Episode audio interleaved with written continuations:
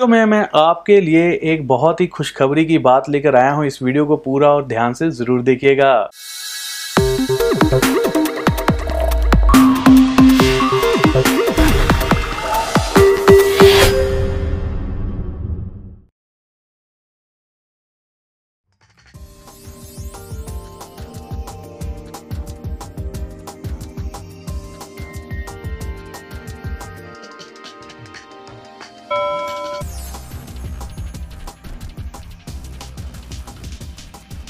आपको पता ही है ये सावन का महीना है, तो इस समय में आप क्या उपाय कर सकते हैं। आप शिव मंदिर जाइए, सोमवार को शिव मंदिर जाइए।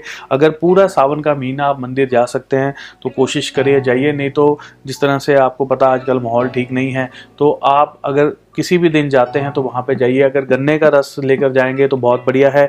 इस महीने में शिव भगवान पे धतूर चढ़ते हैं, गन्ने का रस चढ़ता है, बेलपत्री चढ़ती है, हर वो चीज़ आप चढ़ा सकते हैं जो शिव जी को पसंद है। इमली भी चढ़ जाती है इस समय में, तिल चढ़ते हैं, बहुत सारी चीज़ें जो हैं वो शिव भगवान के ऊपर इस समय में चढ़ जाती हैं। ये एक ऐसा महीना है जो शिव भगवान हर चीज़ को ग्रहण कर लेते हैं। जो लोग इस समय में विदेश यात्रा से संबंधित कोई चीज़ करना चाहते हैं तो उनके लिए भी समय बहुत शुभ है। आप पेपर वर्क करिए। इस समय में किया गया पेपर वर्क या इस समय में बनाए गए डॉक्यूमेंट्स, जैसे कि बुध जब वक्री हुए थे, मैंने बहुत सारे लोगों को मना किया था कि इस समय में आप कोई भी अपने डॉक्यूमेंट्स आप रेडी मत कीजिए। इस समय में गलतियाँ हो जाती हैं, मिस्टेक्स हो जाती हैं।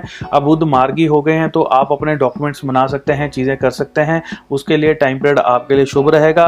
और अगर आप विदेश जाने में आपको दिक्कत आएगी या कोई आपको आगे प्रॉब्लम आ सकती है तो उसके लिए दोस्तों हमने पहले से ही वीडियो बनाई रखी है। उसका लिंक आपको ऊपर आई बटन में हम दे रहे हैं।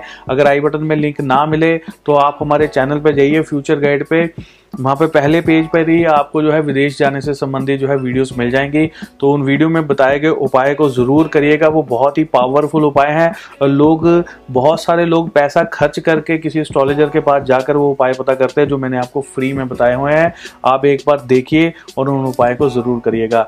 तो इसी के साथ मैं अपनी वाणी को विराम देता हूँ। फिर किसी भूले भटके वीडियो में आपसे हमारी मुलाकात होती रहेगी। जय माता दी, जय हिंद।